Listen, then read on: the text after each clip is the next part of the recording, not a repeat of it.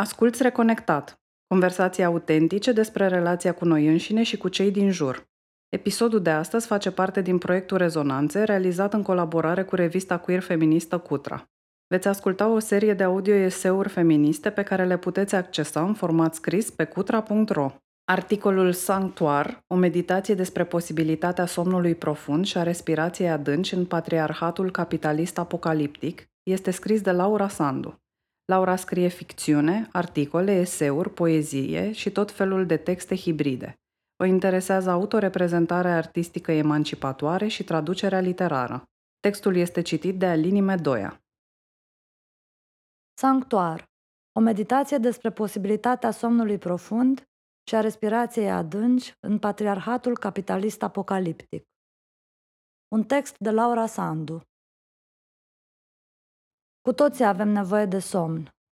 Avem nevoie de liniște și de întuneric și de căldură ca să putem dormi. Somnul regenerator, hrănitor, profund, e ceva la care ar trebui să avem toate acces. Starea permanentă de alertă, sentimentul vulnerabilității, al încolțirii, al hăituirii, lipsa unui spațiu cât de mic, în care să nu fie niciun pericol, fac somnul cel adevărat imposibil. Lipsa unui spațiu și a unui context care să permită somnul adevărat afectează viața de la rădăcina ei. La multe condiții vitrege ne putem adapta, dar viața, în lipsa somnului adevărat, e afectată de la rădăcină. Și la lipsa aerului curat ne putem adapta. În această lume tot mai poluată de capitalism, învățăm să respirăm o travă și să trăim așa. Învățăm să nu mai respirăm niciodată adânc, să hiperventilăm ca și cum ne-am afla într-o permanentă stare de panică. O trava este parte din corpurile noastre, căci aerul care ne inundă chiar acum plămânii, aerul pe care îl procesăm, nu are o apartenență primară. Nu știm dacă el face parte mai degrabă din mediu sau, odată ce îl respirăm, mai mult din noi. Spre deosebire de pământ, Aerul e o substanță care nu suportă la fel de ușor limitele, delimitările, împărțirile clare. Aerul e substanța continuă prin care suntem, pe de-o parte îl discontinuăm cu prezența și existența noastră, pe de alta existăm prin el, adică cu ajutorul lui. Împărtășim cu toții această substanță care ne permite să trăim. O împărtășim vrând nevrând, și fără să știm cu exactitate ce porțiune din ea e a mea, care e a ta, care aparține mai întâi exteriorului sau mai repede interiorului corpurilor noastre. Aerul nu se poate fragmenta, îngrădi, dar pământul da. Lumea noastră, realitatea noastră, se bazează pe invenția dreptului la proprietate privată, una dintre modalitățile cele mai eficiente pe care cultura occidentală le-a găsit pentru a justifica, dar și pentru a-și controla, dorința de distrugere. Accentul pe și sanctificarea lui al meu, adică normalizarea, structurarea și legiferarea apropierii, sunt temelia putredă a lumii în care trăim. Europenii s-au îndreptățit singuri în jaful lor, prin filozofii precum cea a politicianului englez din secolul al XVII-lea John Locke, în cartea sa Originea capitalismului, istorica Ellen Makes Wood explică Locke scria că deși Dumnezeu le-a dat lumea oamenilor ca să o stăpânească în comun, proprietatea privată este și ea un drept natural, tot de la zeu venită. Acest drept apare atunci când bărbații, men, prin care se înțelegea bărbați, nu oameni, schimbă condiția naturală a pământului, când își amestecă munca lor proprie cu pământul, adăugându-i deci o valoare în plus. Când bărbatul ameliorează pământul, când îl face profitabil, el aduce chipurile valoare în lume pentru întreaga umanitate. Populațiile indigene trăiau pe pământurile lor, exploatându-le în comun, fără noțiuni ca productivitate și profit, specific capitaliste și europene. Deci aceste populații nu aveau, din punctul de vedere al europenilor, dreptul natural la proprietate, iar europenii colonialiști se vedeau îndreptățiți să jefuiască, adică să-și declare dreptul de proprietate asupra acelor pământuri, pentru că se presupunea că aduce o valoare în lume. Asemenea discursuri au fundamentat lumea capitalistă în care trăim. Jaful și crima europenilor din ultimele secole ale mileniului trecut s-au bazat și pe alte considerații care stabileau ce e omul. Sau mai bine spus, cine e om și cine nu. Din punctul de vedere al acestor filozofii, pământurile furate de colonialiști europeni nu erau furate, pentru că nu aparțineau nimănui. Nu era nimeni acolo. Nimeni. Nimeni, nu doar pentru că nu existau conceptele europene de proprietate și productivitate. Nimeni, pentru că oamenii din zonele prădate de europeni nu erau, conform filozofiei acestora, oameni, cu toate că se situau în același registru al existenței. Indigenii erau persoane cu corpuri autonome care aveau, la fel ca cele occidentale, ochi, urechi, nas, care se născuseră în același mod ca europenii și respirau același aer. Și totuși occidentalii nu i-au recunoscut drept semeni. Le-au luat pământurile și i-au omorât. Acela a fost jaf. Aceea a fost crimă. Lumea noastră se bazează pe normalizarea apropierii, fragmentării, îngrădirii și luării în posesie, dar și pe normalizarea, categorisirea, ierarhizarea ființelor umane. Toate fundamentate de discursuri aparent raționale, de bun simț, civilizate, filozofice, care dăinuie până astăzi. Pentru a sparge consensul celor puternici, fantasma bunului simț, normalitatea ideii de proprietate și apropiere și pe cea a ierarhiilor între oameni, e nevoie de o contraforță revoluționară extraordinară. Până la coagularea acesteia, în lumea asta otrăvită și crudă, noi, celelalte, suntem nevoite să ne adaptăm. Una dintre strategiile de adaptare a fost să învățăm să spunem cu îndreptățire al meu, atunci când e vorba să ne apărăm. Pun ghilimele pentru că să spui corpul meu nu e o chestie normală, naturală, așa cum suntem obișnuite să credem. Dihotomia minte-corp sau spirit-corp sau suflet-corp, disocierea aceasta ciudată este tot o invenție și o piatră de temelie a filozofiei europene a secolului al XVII-lea, Numele filozofului francez René Descartes apare întotdeauna în relație cu acest dualism. Expresia corpul meu, deși atât de utilă, poartă întotdeauna cu ea durerea unei scindări.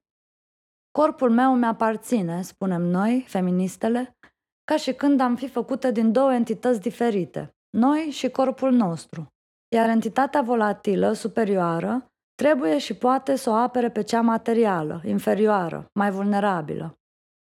Pe de-o parte, scindarea dintre minte și corp, precum și ierarhia dintre ele, susțin structural misoginia specifică europeană, unde masculinitatea e asociată cu mintea, spiritul, intelectul, cultura, considerate superioare, iar feminitatea cu corpul, materia, pământul, considerate inferioare.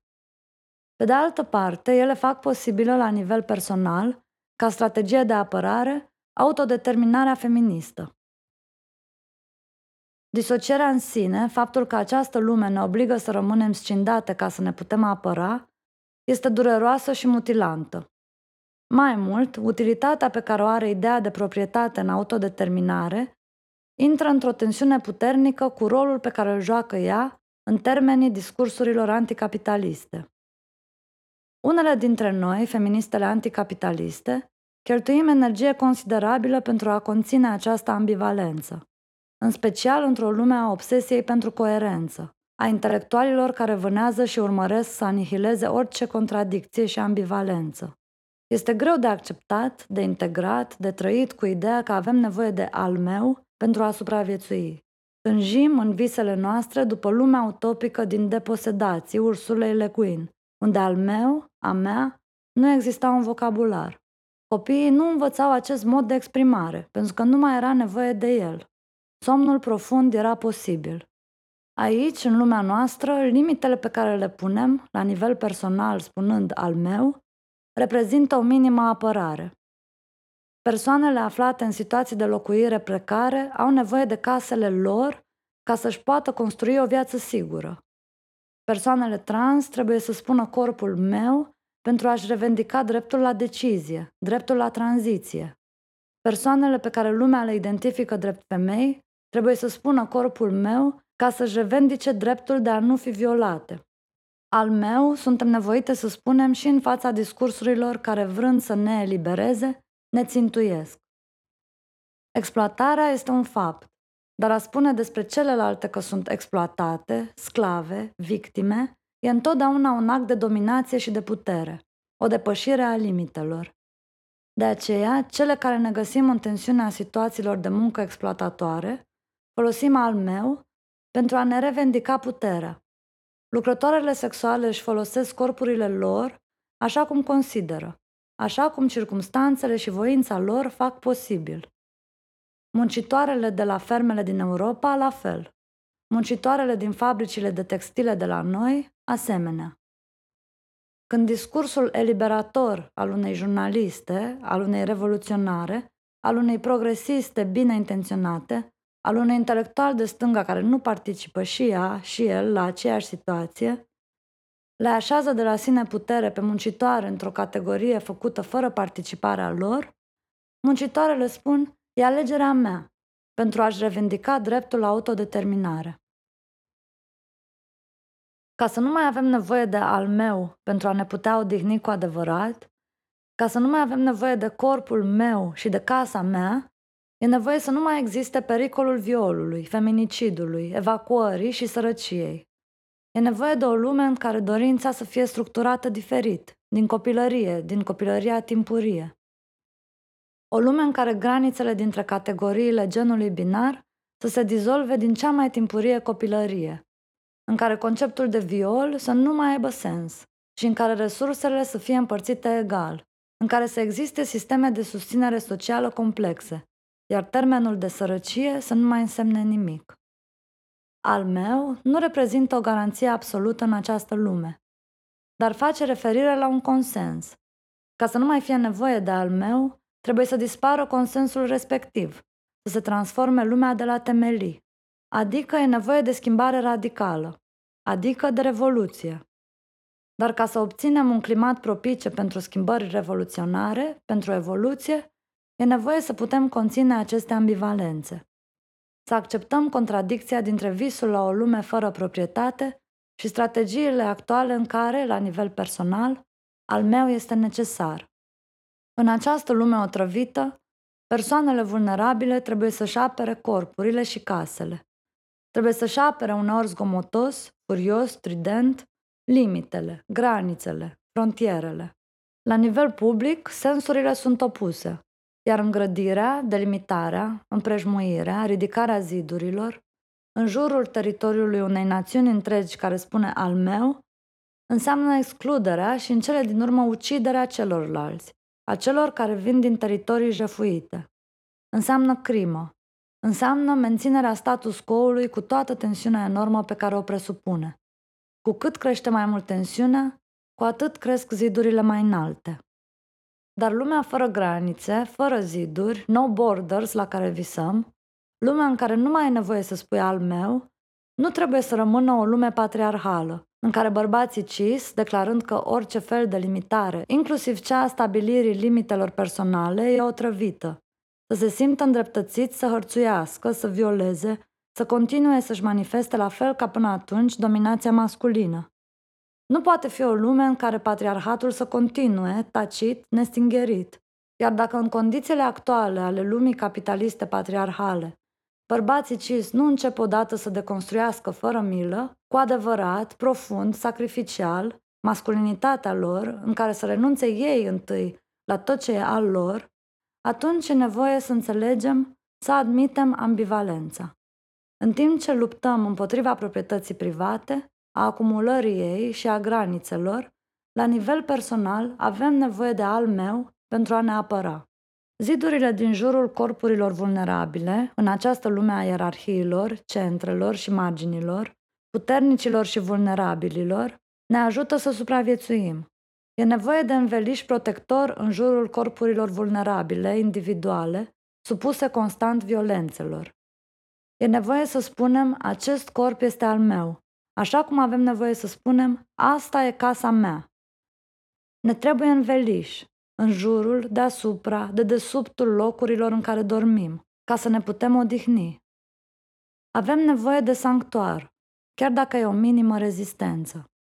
Sanctuarul ne ajută teoretic să dormim profund, dar nu ne ajută să respirăm adânc.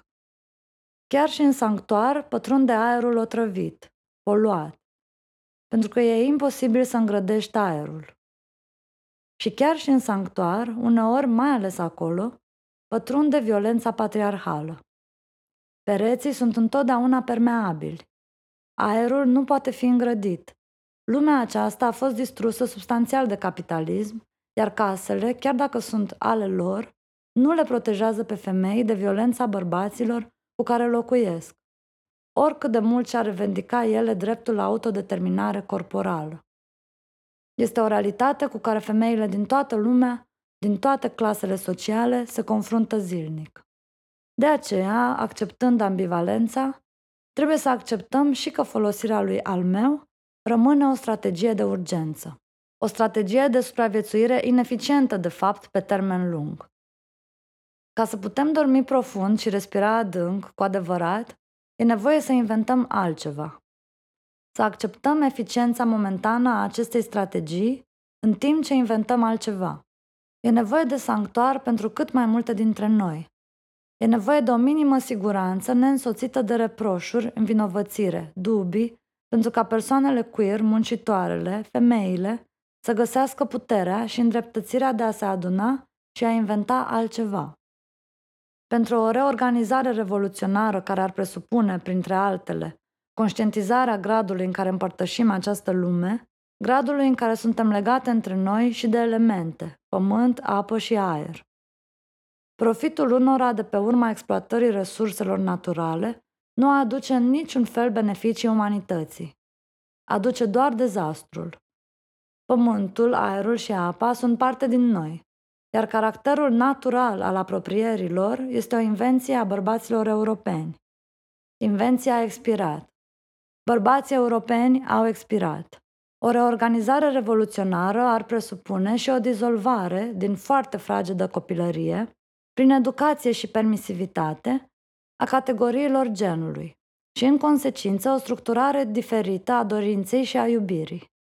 Violența patriarhală, demonstrarea constantă a masculinității prin posesie, prin dominație, prin hărțuire, nu sunt nici ele naturale. Naturalitatea ierarhiilor, a concurenței, e tot o invenție a bărbaților europeni expirați. O reorganizare revoluționară ar presupune și o conștientizare a nevoii de somn profund. Fiecare dintre noi, fiecare persoană are nevoie de adăpost din care niciodată să nu poate fi alungată și în care nimeni niciodată să nu o poată hărțui, viola, distruge. Casele nu pot fi o marfă, un obiect de schimb. Ideea asta e o monstruozitate foarte specifică lumii capitaliste contemporane. Într-o lume în care se poate dormi somn profund, resursele se împart egal.